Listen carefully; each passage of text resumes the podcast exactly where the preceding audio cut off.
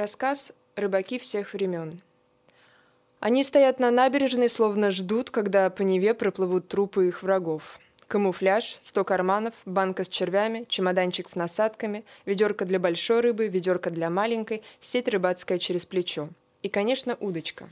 И не одна, шесть. Рыбак их всех закинул и в ряд поставил. Ждет, когда хоть одна клюнет. Самую дорогую удочку он держит в руках.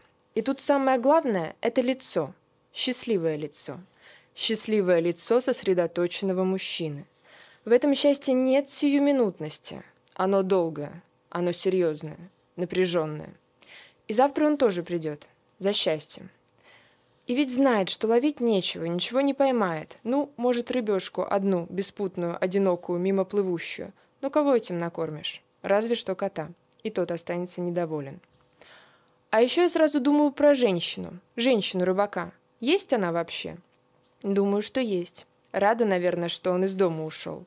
Просторно в квартире без рыбака. А потом придет, рыбы провоняет. Рыбы нет, а он провоняет. И женщина ему с порога свой взгляд бросает. Опять ничего. И ловит в ответ это детское в глазах. «Эх, ну что ты понимаешь вообще?» «А есть что будем?» – спрашивает она. Холодильник полон снеди, но женщины всех времен должны смирять рыбаков всех времен, должны унижать их, докапываться, искать правду. Женщины ищут женскую правду и находят ее. Она лежит в пустых ведрах для маленьких и больших рыб. Рыб нет, а ведра есть. И завтра он снова отправится на рыбалку. И ее глаза снова спросят, где рыба? А рыба она в душе. Ту рыбу не зажаришь, не съешь. Она внутри рыбака плещется, он и рад ей. И этого достаточно. Достаточно, что его понимает одна рыба и терпит одна женщина. Литмотив. Литературные мотивы России. Всем привет, это подкаст «Литмотив», где мы общаемся с молодыми авторами, которые уже заявили о себе на разных площадках. Сегодня у нас в гостях Арина Обух. Она работает с издательствами «Эксмо» и «Аст». Первые иллюстрации к книгам были выполнены в возрасте 8-11 лет. Правда, да? Да. Все, я уже представил гостя. Э, гость может поздороваться со всеми. Добрый день. То есть с раннего возраста ты уже э, всем занимаешься? Да, кстати, мне кажется, будет правильно отметить, что мы записываем эту беседу 24 мая в день славянской письменности и культуры и одновременно в день рождения Бродского. Мне кажется, эти праздники просто потрясающе совпали. И поздравляю с этим вас и всех причастных к этому, с этими праздниками. Спасибо. Мы продолжим. Арина Обух не только писатель, она еще и художник, и член Союза писателей Санкт-Петербурга и член Союза художников России. Будем знакомиться с автором. С чего началась твоя карьера? Началось все с того, что я родилась, и у меня слов не было, были краски, вот, причем я сразу начала рисовать на стенах, мне дали мелки, карандаши, вот, и шутили, что я вот сразу родилась художником-монументалистом. Вот. А дело в том, что у меня вообще сама по себе наследственность, как я обычно говорю, тяжелая. Мама Светлана Мосова писатель, папа Павел Обух художник. Вот. Ну и как-то, да, думали, что буду художником. А, Еще бытует такая легенда, что в три месяца пришел врач, и я отняла у него ручку, и она тоже говорит, ну, значит, художником будет. Ну, все так улыбнулись, и вроде как да. А потом я начала иллюстрировать книги. Восемь лет я проиллюстрировала книгу а, Светланы Мосовой «Дождь из кошек и собак». Это взрослая книга. А в 11 лет это была книга «Умора» Кукла Барановой 6 Б, детская книга, издательство Дедгиз. Вот, и, кстати, на днях а, по радио Россия был поставлен спектакль совершенно прекрасный. Спасибо режиссеру Юлии Новиковой. А когда уже у меня появились слова, кстати, то я сразу начала говорить в рифму. Но причем я была достаточно самокритична. Я говорила рифма, но глупая. А, ну и как-то я продолжала быть художником. Меня, мне нравилось иллюстрировать книги, потому что меня все хвалили, вот, а я только рисовала. Вот. Я, я правильно понимаю, была благоприятная почва? Ну, абсолютно, конечно. Э, Причем тогда я не анализировала, просто мне нравится, что меня все хвалят. А однажды в гости пришел э, друг семьи, художник прекрасный Латиф Казбеков, и он сказал, знаете, а э, ребенок так рисовать не может. Папа говорит, ну как это не может? Она же вот рисует. Он такой, да, но ребенок не может э, владеть такой композицией, он не может так компоновать. Папа говорит, ты хочешь сказать, я вру? Он такой, нет, но компоновать так ребенок не может. Папа говорит, ты хочешь сказать, что я вру? Вот ну, в, долго... в его мире, в общем. это, это очень долго угу. продолжалось, а я, я слушала это, я не, пони... я не знала, мне было мало лет, я не знала, что такое композиция, что я компоную, я просто рисовала, вот. А когда я сейчас уже смотрю на детские рисунки, я тоже по-хорошему удивляюсь тому, что, ну, действительно, для ребенка такая композиция и тип мысли, это действительно необычно, как я сейчас это вижу. Вот. А когда мне было 15 лет, я записала графоманские стихи. Просто это была жесть. Стихи были с рифмой «туман, обман, капкан» про любовь. Это было... Ну, это прям вот, мне кажется, с этого все начинают. Да, да, да, это абсолютно типичная такая история. Вот, все были в ужасе. А потом как-то я сама увидела, что это просто плохие стихи, и я все вот в один клик удалила просто. Раз, и этого нет. А, но единственное, осталась одна строчка, которая звучит так. Ты никто, я никто, никого нет ближе. Она запомнилась, мне понравился этот ритм, игра слов. Когда я ее вспомнила, появился рассказ с таким названием. То есть не все проходит зря. Вот.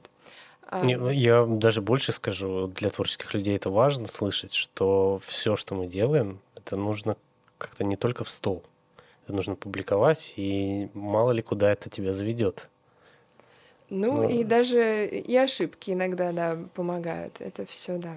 Ну, а потом я продолжала нормальную жизнь художника, то есть я поступила в изо-студию Эрмитажа. С 6 до 11 лет я ходила по субботам в Эрмитаж, и у меня было ощущение, что это такой дом выходного дня. То есть э, Петр Первый, наверное, мой родственник, ну как-то так у меня так, такие мысли были. Потом я поступила в 190-й лицей на фонтанке художественной, а потом, так сказать, перешла дорогу и поступила в Академию имени Штиглица, нашу знаменитую «Муху». И это была нормальная жизнь художника. А потом мне стукнуло 20 лет, и я очень сильно захотела на море. И в интернете я нашла конкурс, который называется «Волошинский сентябрь». И там была такая номинация «Рассказ с ладонь», и победителю поездка на море в Коктебель. Mm-hmm. Вот, я объявила это родителям, говорю, хочу на море, вот нашла конкурс, они говорят, ну, Дерзай. Э, да, пиши, выигрывай, поезжай. Вот, я восприняла это буквально, я написала и стала лауреатом по малой прозе. Это был мой первый в жизни рассказ. Э, он был про двух рыбаков, и, в общем, он шел от такого очень сильно земного, такие пьяные рыбаки на фонтанке, вот, и так вот на очень коротком коротком расстоянии, так сказать, он превращался в такое нечто небесное, и эти рыбаки оказывались апостолами. Я приехала в Коктебель, и вот с тех пор все и началось. Начались книги, начались публикации в толстых журналах, начались э, премии, премия журнала «Знамя», а потом премия правительства Санкт-Петербурга в области художественного творчества и, и так далее. Одно из забавных вещей мне сказали, Арина, ну, напишешь книгу, мы тебе выделим вот на первую книгу грант вот, от Союза писателей. Я сказала, да, напишу. Потом так чуть подумала, говорю, ну, у меня пока не очень много рассказов, а у меня один всего. А, они говорят, очень ну, скромно. А, они говорят, ну, ничего, ничего, ну, ты же дорисуешь. Вот, и я такая, ну да. И, в общем, да, где-то за полгода я смогла и написать, и нарисовать. Вот, и с тех пор публикуюсь в толстых журналах. Это знамя, дружба народов, звезда, юность. К сожалению, я думаю, вашим и моим ровесникам э, название этих журналов, к сожалению, мало что говорит. Меня иногда спрашивают, Арина, а это СССР? Ну, в принципе, да, это СССР, и такой феномен, как толстый литературный журнал, появился именно там. Вот, и какая разница? То есть э, в СССР, когда ты публиковался в толстом журнале, тебя узнавала вся страна. То есть на следующий день ты был знаменит. Сейчас ты можешь 20 раз опубликоваться, ты не становишься на следующий день знаменитым на всю страну, но о тебе узнает очень важная литературная такая прослойка, то есть прослойка профессионалов, литературное сообщество. И это очень важно, то есть когда ты идешь там в издательство, то, что ты публикуешься в толстых журналах, это является знаком качества для автора. Сколько времени прошло с первого э, рассказа? Э, не знаю, что это же можно назвать рассказом? А, да. Короткая история. А, да, да, да. Это был рассказ. А Причем это, ну, мы уже назвали его программный рассказ и решили, что, в принципе, в каждой книге его можно как талисман помещать. Прош, э, прошло 8 лет, ну, то есть мне было 20, сейчас 28, прости господи. Почему время идет? Ну, ладно. Идет, а ты все не стареешь и не стареешь. Да, все верно. Муха имени Штиглица. Твое самое известное произведение. Что вдохновило написать эту книгу?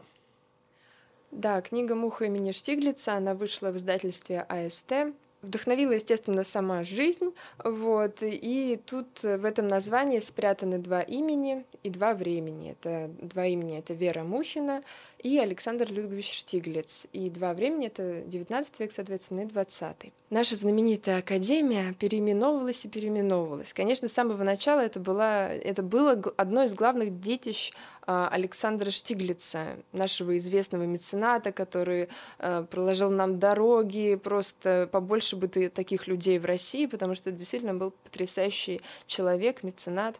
Но главным его детищем была все-таки школа технического рисования имени барона Штиглица. И учились там, э, очень красиво звучит, ученые-рисовальщики. Сейчас они дизайнеры, вот, а тогда ученый-рисовальщик. Вот, в советское время, естественно, это переименовали, дали имя Веры Мухиной, тоже потрясающая женщина, скульптор, просто я рабочая колхозница, я помню, что застыла перед этой мощью, просто невероятно, что э, женщина делала такие масштабные, такие сильные, такие монументальные работы. Но что интересно, в ленинградское время э, все ходили в муху, но называли себя штигличанами, потому что это звучало так баронно, козырно.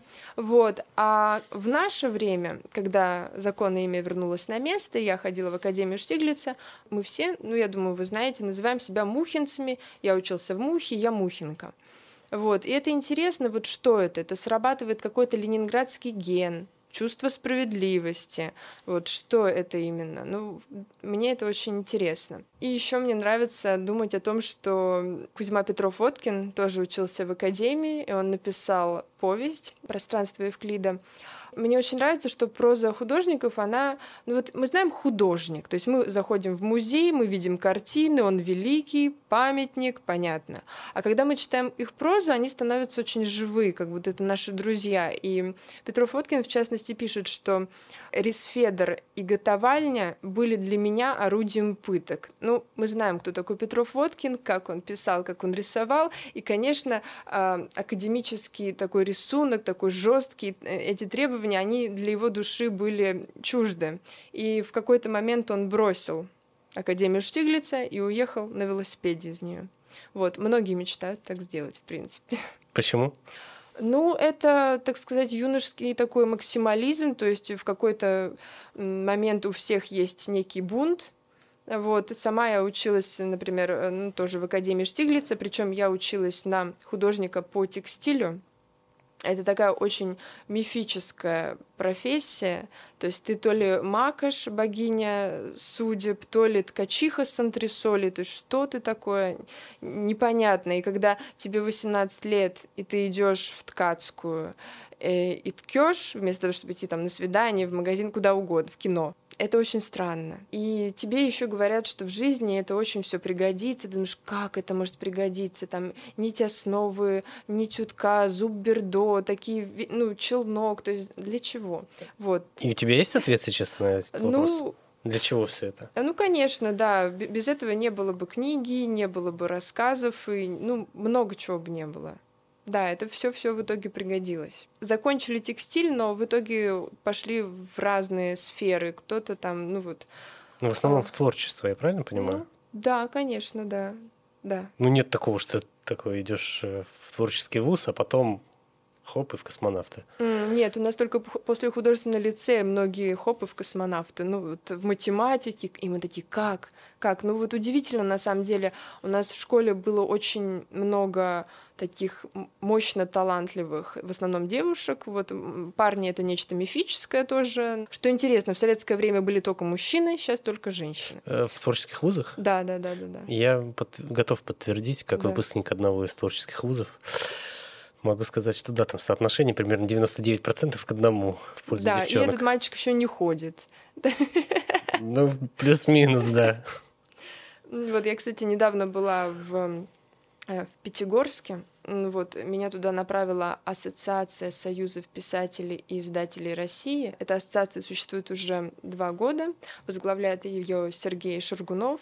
Вот, и это потрясающее дело, которое они делают. У них очень много проектов, ну, в частности, это командировки писателей по России, например. И они отправили меня в Пятигорск, и там было много встреч, в том числе в университете, и я к чему? Там та же самая картинка. Девочки говорят, ну, у нас тут вот есть мальчик на филологическом, но он не ходит, так что это не считается. Вот, но у не- они говорят, ну, у нас есть танцы. Вот. Компенсируют или что? Э, Ну, нет, к ним, видимо, приходят э, с... Там очень... А, со смежных вузов, да. К Пятигорску у меня не было ничего личного, кроме Лермонтова. Но сейчас появилось, сейчас уже у меня в памяти телефона 780 фотографий каким-то образом. И в собственной памяти тоже кинохроника отдельная. И этот город, э, не знаю, почему мы сейчас съехали на Пятигорск, это я виновата, ну ладно. И этот город, в котором он хорош еще тем, что в нем можно набрать высоту. Вот, то есть в прямом смысле можно сесть в фуникулер, и отправиться на Машук. В отличие от нашего с вами Петербурга, где мы Где мы живем на равнине. Да, да. Вот ты говоришь о том, что ты часто ездишь, да? Ну, в принципе, да. По стране. Тебе вот тебя можно назвать успешным писателем? Ну, слово успех, оно такое несколько Ну давай вот пластмассовое, согласен. каучуковое. Наверное, ну, счастливым человеком в профессии, вот, ну, как художник я счастлива, как прозаик тоже. Вот, так что счастливым человеком меня можно то есть назвать. ты на своем месте. Наверное, да. Очевидно, что ты на своем месте примерно с рождения. Ну, плюс мне так кажется, мое предположение. Но тем не менее, э, за всем этим творчеством всегда стоит работа. Тяжелая работа, насколько я могу судить. Как ты все это организовываешь? Есть миф, я считаю, что это миф, что творческие люди, они все такие дезорганизованные, все такие всегда в порыве. Вот как у тебя эта история работает? Мгм. Ну, не знаю, я просто привыкла работать. Я живу между домом и мастерской. Кафедра текстиля, в частности, она действительно, я ей благодарна за то, что они научили нас работать, и причем иногда они ну, как нам казалось, мы делаем бессмысленный труд. Например, мы принесем эскизы узоров, ну, сделанные от руки, все. Нам говорят, замечательно, вот, но теперь выполните вот в другой колористике, дескать, вот в розовый, в зеленый, в красный и в синий. Мы говорим, хорошо, мы в фотошопе зальем и принесем. Они говорят, нет, вручную. Ты приходишь, и ты всю ночь в мастерской делаешь это от руки и не понимаешь. Не- понимаешь, но делаешь. И в итоге из тебя, ну, по итогу мы превратились в такие машины, которые умеют работать. Вот. И тем более, когда я и там иллюстрирую современную прозу там, в XMAST, я всегда радуюсь, то есть мне нравится читать, мне все, а, всех авторов, которых мне предлагали проиллюстрировать, я всем была рада, и рисовать мне легко очень в этом плане. Ну, все равно, видимо, тебя учили дисциплине. Вот этими странными э, историями, где нужно одно, одно и то же Ну, действие дело в том, что в детстве я просто не отрывалась. То есть мне только бумага заканчивалась, мне подкладывали бумагу. То есть больше я ничего, в принципе, не делала. Еще у меня такой момент, что было домашнее обучение до пятого класса. То есть я парниковое растение, рисующее. Ну, а то, что касается прозы, ну это вообще тут дело даже... Нет, кто-то себя организует. Да, я слышала историю, что человек встает в 5 утра, в 7 заканчивает. Ну, вообще это... Нет, это беспрерывный процесс. То есть это работа, э, у которой нет выходных. То есть ты, где бы ты ни был, у тебя все время, если есть какой-то сюжет, то он идет э, вне зависимости от того, что ты делаешь. Ну, это можно назвать, наверное, любимым делом в таком случае. Наверное, да. Потому что как работа это вряд ли воспринимается. Да, да. Ну, э, работа и любимое дело это одно и то же, да. Ну, вот в твоем случае, да. Двигаемся дальше, поговорим про Петербург, коли мы здесь собрались в, замечательном городе. Ты часто делаешь Петербург героем своих рассказов. Ты видишь этот город так же, как ты пишешь о нем? Или это какое-то отражение, собирательный образ? А, да, кстати, еще скоро День города. Uh-huh. А, эм, я Питер, э, иногда я называю его отец Питер. Ну, действительно, его много а, в рассказах. С другой стороны, когда мне первое время об этом говорили, я не понимала, о чем речь. Мне все говорят, ой, у тебя столько Петербурга, просто вот как будто я прошелся по улицам, я думаю, нет, вроде я не пишу какой-то гид, у меня там не педалирую этим совершенно, вот, но э, я представила это как если бы рыбу там вынули из Невы и сказали, ну как тебе вода? Или вот много воды, как тебе? И рыба бы удивилась, потому что ну, для нее это нормально, она просто в воде. Среда. И да, и она ею, так сказать, дышит. Для меня Петербург это Ой, ну это про это вот ну, вода, в которой рыба плавает. Вот я рыба, вон вода. Как-то так. Но и, кстати, да, сейчас еще модно так сказать, устраивать беседы по поводу петербургского текста. И вообще слово «петербургский», оно несколько так вот, ну, иногда создается впечатление, что его уже надо защищать, потому что идешь по городу, и кругом вывески, дескать, петербургский мех, петербургская магия, петербургский стиль, и думаешь, ну, руки прочь от петербургского, хватит, хватит. Ну, то есть в этом проявляется некий петербургский снобизм какой-то такой. Высокомерие, да. Да, вот, вот. С другой стороны, стороны, можно к этому подойти несколько иначе, потому что, ну, мы знаем, что есть э, великий труд э, Владимира Топорова, который называется «Петербургский текст», и он там вдумчиво обосновывает, рассказывает, раскладывает. И Труд великий, не каждому по силу даже его прочесть, но это очень-очень интересно. Его труд, он очень контрастный в том смысле, что он вроде говорит, что Петербург — это прежде всего в произведениях там Пушкина, Достоевского, он такой гибельный, мрачный, а через несколько страниц он говорит, что но все же эта гибельность и мрачность, она спасительна, и, в общем, и так из страницы в страницу, и ты уже немножко вот улетаешь, спасителен, он мрачен, целебен. Я помню, что в конце написано, что но сейчас Петербург очень и очень болен. Вот как-то, может, я перевру, но мысль такая. И в конце можно прочесть, по-моему, 1993 год. Мне кажется, что тут все понятно. Это такой сигнал из 90-х нам. Привет. Некоторые авторы любят делать из этого некую рекламу. То есть вот некоторые думают, что если человек перечислит все дома, все названия улиц, впихнет говорящего грифона, то вот у него все, у него будет петербургский текст. Но в итоге, как правило, получается такая телефонная адресная книга.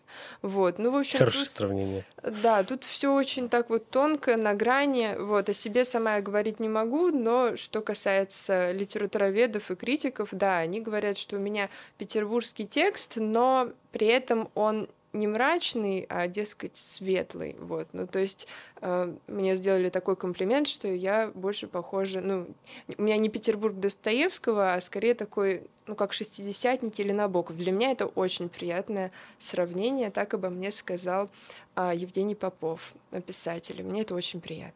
Давай проговорим про иллюстрации, про твою вторую эпостась. Угу.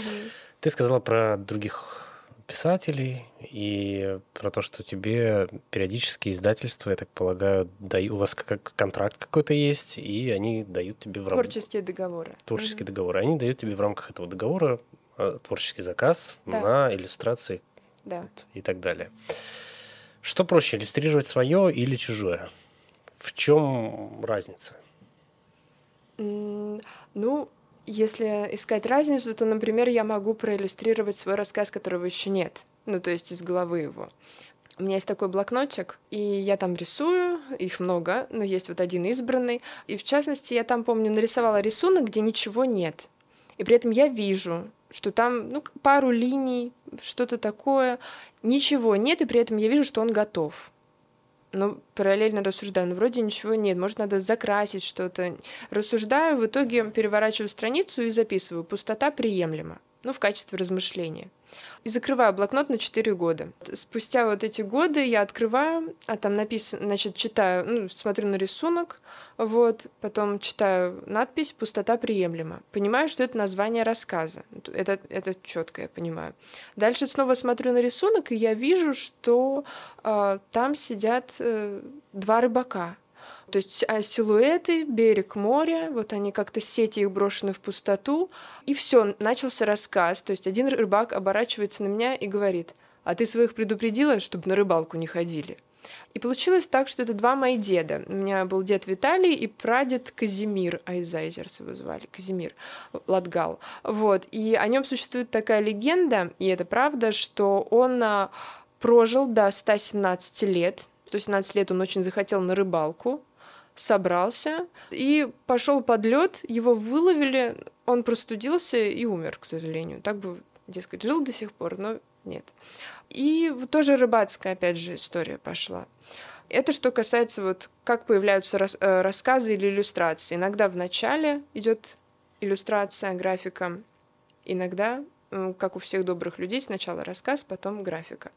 А по поводу чужих, я не знаю, я всегда, мне вот я кайфую, когда читаю, Сейчас мне в голову пришел Дмитрий Воденников, писатель, поэт. Вот я иллюстрировала книгу «Сны о Чуне». В издательстве АСТ, опять же, чудесный сборник, который назывался «Птичий рынок». И это тоже символично, что в детстве, да и сейчас, мне нельзя вообще категорически животных. Ну, просто нет.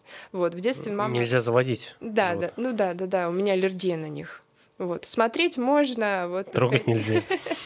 Да. А в этом сборнике 38 животных, вот, и в итоге в моей мастерской появилось э, там и фламинго, и тигр, и, ну, собаки, кошки, и все, что нужно для этой жизни.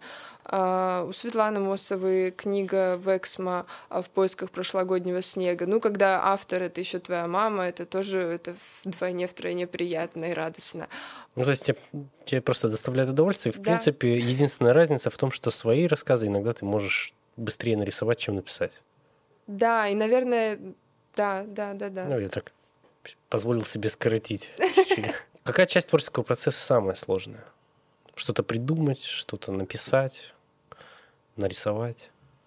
Сложности могут быть, ну, не знаю, у меня вроде как нету ни творческих тупиков, вроде нет, но если они есть, то это прежде всего нужна перемена деятельности. Не пишется порисуй, не рисуется пиши, ни то, ни другое по мой пол, условно говоря, или иди на улице гулять. Супер лайфхак. Слушай, а вот а твое отношение к дедлайнам? Вообще, есть ли у тебя вот э, такие взаимоотношения? Ну, в рамках да. договоров, скорее угу. всего, да. Ну, обычно те, кто заказывают иллюстрации, они хвалят за то, что это все очень быстро. С дедлайнами я, в принципе, дружу. Но единственное, есть у меня такая штука, что что-то я отправляю прямо в последний день. В 23.59? 59. Но это не что касается работы, а вот, например, так было Uh, вот для молодых, для молодых авторов это будет полезная информация. Так было с форумом Таврида. Это было давно относительно. Я узнала об этом форуме от своего друга-художника. А, дело в том, что он все время выставлял фотографии, где он очень счастлив. И где он работает, а, где храмы, росписи, а, мозаики. То есть он работает, и он очень счастливый. Я говорю, что? Почему ты все время счастлив? Расскажи. В чем фишка? Да? да. Он говорит, да дело в том, что вот я был на Тавриде, и вот как-то на художественной смене, и как-то так у него получилось, что он нашел нужные контакты, э, работы, в общем, как-то повезло очень. А я так смотрела на эту Тавриду, ну, вижу, что там много людей, они все в полосатых рубашках и улыбаются. Ну, у меня немножко было странное чувство вот к полосатым рубашкам, к улыбкам. И вдруг я... Он такой, ну, ты тоже вот советую. Я, ну, стала гуглить и вижу, что, ну, дескать, последний день литературная смена. Ну, все, я значит, в 23.59 отправила все, что нужно. Видео, письма, тексты, все-все-все отправила. Э, мне пришло подтверждение, что да, э, но дело в том, что одновременно у меня такой был трагический период жизни, и, видимо, что-то могла, не могла поехать. И я сказала, что нет, я не еду, не, не могу. но меня почему-то не вычеркнули из этих списков. И мне пришло а, очередное письмо о том, что я записана в группу издательства АСТ а, к редактору Алексею Портнову, редакции Елены Шубиной. Это лучшее издательство в России, там все писатели, тех, которых мы знаем, издаются. И я сказала об этом на семейном совете нашем, мне говорят, поезжай, все, ты, несмотря ни на что, ты поедешь, мы сказали. И все-таки я поехала. И нас было где-то 12 ребят, и в итоге редактор сказал, что ну, вот из всех мы вас опубликуем, мы будем вас издавать. И на тот момент я подумала, ну, мне понравилось, что он сказал, это красиво звучит, но я не очень поверила в это. Но в итоге слова подтвердились, и я этому очень рада. Вот. Это очень хорошая история про Тавриду и. Да, ну и вообще про случай, как это все хрупко. Время, место, mm-hmm. да, и усилия нужно mm-hmm. еще прилагать, чтобы что-то получилось. Ты сталкиваешься с современными текстами, какие они? Других авторов, о чем они пишут? Твой взгляд да, там, на современные тренды, вот это все. Ну вот э, сейчас отвлекусь э, по поводу слова тренда, но мне тоже кажется, ну вот мне кажется, Режет, да? наш великий, могучий русский язык, он очень живой, и он он, с одной стороны, принимает в себя что-то очень органичное, например, ну, вот такие приезжие слова, как трамвай, свитер, ностальгия. То есть я уже не представляю без этих слов, хотя вот они именно приезжие. А вот. А в то же время какой-нибудь вот тренд, какой еще есть у нас Ой, я слышу такие страшные слова. Сеттинг, инсайт. Вот это какой-то кромешный ад. Сеттинг. Ну, что-то так... Да-да-да. Вот. Ну, в том смысле, что они, конечно, как-то вошли э, э, в, в наш лексикон, но без иронии их трудно произносить, как мне кажется. В общем, мне кажется, в итоге они пропадут. А современная сегодняшняя литература, она ну, в ней многомирие, в ней очень много авторов, и то есть есть чем восхититься, их прямо очень много. вот, и тот же наш а, Евгений Водолазкин, Анна Матвеева, Александр Снегирев. Кстати, вот я очень люблю а, Людмилу Петрушевскую, Татьяна Толстая, Светлана Мосова, а, Лера Манович. Ну, я на самом деле могу очень долго перечислять, будет телефонная книга. Нет, телефонная книга нам не надо, нам нужно понять, о чем, что беспокоит современного писателя. А, мне кажется, что во все времена беспокоит одно и то же. Это человек, сокровенный человек, Конечно, многие, вот э, вы сказали слово тренд, и, возможно, оно вот подходит к таким категориям, когда человек четко для себя определяет, что я пишу там про травму, я пишу про домашнее насилие, или там что какие они еще есть. Загоняет себя в рамки. Ну да, да, да. То есть это мне это совершенно не близко, но в то же время вот, да, есть направление. Но мне больше нравятся рассказы с внутренним сюжетом, которые, в принципе, нельзя пересказать, ну то есть их можно прочесть, вот. И в частности в этих рассказах а, не столько роль играет сюжет, сколько интонация, интонация и сам стиль написания. И на самом деле мне кажется, что это самое важное, и я очень сильно уважаю именно короткую форму. То есть э, романы, мне кажется, вот сейчас время рассказа, время какого-то очень динамичного, очень такой рассказ, это же сгусток жизни, и, э, ну, роман — это, это большое, там есть где размахнуться, а рассказ — это короткое пространство, и несмотря ни на что, по правилам, э, так сказать, по правилам и вне правил, там должна быть и завязка, и развязка, и конфликт, и ну вот все, все должно быть в таком маленьком пространстве. То есть это всегда сгусток жизни. Я всем сердцем люблю Набокова и его романы, но мне всегда хочется больше перечитывать рассказы. Вот, например, э, ну, все его рассказы я очень люблю. Например, рассказ так, «Пасхальный дождь». То есть там всего лишь, по-моему, две странички, и на них умещается просто судьба, и что, ну, просто это потрясающе. Вот, я за рассказы. Я еще хочу подтвердить свои слова тем, что э, переводчики, например, в частности, у меня в 2022 году вышла книга в Турции в крупнейшем издательстве, и что мне очень льстит, э, моего переводчика зовут Угур Бюке, он переводит Гоголя, Достоевского, Чехова. И тебя. И попасть в такую классную компанию, да, это очень лестно. Вот, и большинство переводчиков просят рассказы. То есть не романы, не повести. Они говорят, мы хотим рассказы. А почему? Потому что запрос такой. Э, Ну- На формулировку текста, потому что мы все привыкли общаться в мессенджерах.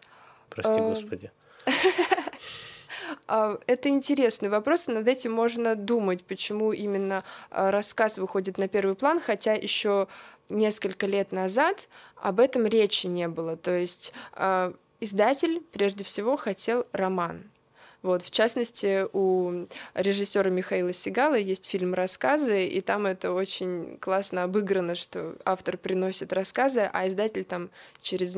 Он говорит, а у вас есть роман? Ч- через несколько минут он спрашивает, а романа у вас нет? Вот, и вот э, примерно такая ситуация была. А сейчас, может быть, да, это связано и со скоростями, на которых мы сейчас живем, и Это такой философский вопрос. Я просто с плоскости даже кинематографа, то, Мгм. как он трансформировался Да. сейчас в сериальную историю, то есть это Мгм. наоборот что-то объемное пытаются размазать на 8-10 эпизодов Мгм. и там проду- продумать всякие линии, а вот все, что касается текстовой составляющей, ее наоборот пытаются минимизировать и вот превратить в рассказы. То есть такое странное А мне кажется, раздвоение. что сериалы, они, с одной стороны, длинные, чтобы они были, ну, чтобы их смотрели и подсаживались, но с другой стороны, это именно набор коротких историй. Вот, то есть э, то, подсадка такая, сборник рассказов, условно говоря. Кстати, хорошее сравнение. Да, сборник рассказов подходит. Ну вот как раз и фильм «Рассказ», он тоже основан на нескольких сюжетах. Ну и вообще, э, я почему-то вспомнила фильм «Париж, я люблю тебя». Он из э, многочисленных новелл хороший, хороший фильм. Да, подтверждаю. Мгм. Произведения какого автора ты считаешь недооцененными? Недооцененным. Не знаю, я не люблю сочувствовать кому-то. Мне кажется, авторы в этом совершенно не нуждаются. Не думаю, что кому-то нужно сочувствовать. Это хороший ответ. Что для тебя русская классика? Русская классика это для меня русская классика, наше все. Это солнце наше Александр Сергеевич. Вот еще очень трогательно было, что ну понятно, что для нас это все, но когда ты приезжаешь в Стамбул в университет и там тебе студенты рассказывают, насколько значим для них Достоевский. Вот мне подарили наклейку с Достоевским, которая вот сейчас у меня на сумке. Вот это все бесконечно восхищает. Одна девушка еще сказала, что она говорит, знаете, студентка, ее звали Несиби, она сказала, у меня есть список городов, в которых бы я хотела идти и плакать. Такая Российских городов, да? ну, эстетическая мечта у нее. Не знаю, может, не только российских есть, где поплакать в мире. И она говорит, ну, на первом месте у меня Петербург. И мы с ней договорились, в принципе, вместе идти и плакать, и сфотографировались на а, фоне портрета Достоевского. Одна из функций литературы – формирование и развитие личности. Э, Но я бы даже сказал, наверное, наполнение ее чем-то, каким-то смыслом. Потому что мы все тянемся за текстом в поисках ответов на те или иные вопросы. Вот насколько современные авторы стараются реально насытить смыслом свои работы? Насколько там смыслово содержание, вот содержательная часть? Ну, я думаю, что иногда авторам задают такие вопросы, что, что вы хотели вложить, э, или э, кто ваш читатель, но я думаю, что я точно знаю, что автор, любой автор, когда он садится писать, то он не говорит, я сейчас вложу такую мысль, или буду, что там, развитие личности. То есть он просто так не мыслит, он просто пишет. Там, ну, вспомним, например, э, строчку Бродского. И наши пиджаки темны все так же, и нас не любят женщины все те же. Там, это из моего одного из любимых стихотворений. То есть, ну, и мы можем сказать, что хотел сказать автор. Ну, тут э, мне кажется, что прежде всего любое стихотворение, любое произведение, рассказ, роман, оно должно вызывать чувства. И больше ничего. Вот, и воспитание чувств. Вот. Эти чувства нас воспитывают. Что можешь посоветовать почитать нашим слушателям после этого подкаста? Я думаю, что в честь дня рождения Бродского пусть наши слушатели откроют Иосифа Бродского, откроют его стихи, откроют его прозу, совершенно потрясающую. Причем и в стихах, и в прозе он такой надмирный, вот, и в то же время очень личный. И не знаю, вообще любить Бродского это такой, ну, некий, как это называется, мейнстрим, вот, но я полюбила его еще до того. Я, кажется, это случилось, я в 8 лет услышала, как мама сказала, кстати, именно эту строчку про пиджаки, я говорю, а, а что это? Она говорит, это Бродский. Вот, я запомнила, и все. Вот. Кстати, Бродского можно встретить, немногие знают, на близ эм, Смоленки на улице Адаевского. Вот, там есть памятник ему совершенно невероятный. Так что давайте откроем полторы комнаты или набережную неисцелимых и почитаем. Спасибо большое. У нас в гостях была писатель и художник Арина Обух. Спасибо. Будем все со всеми прощаться. Это был Литмотив.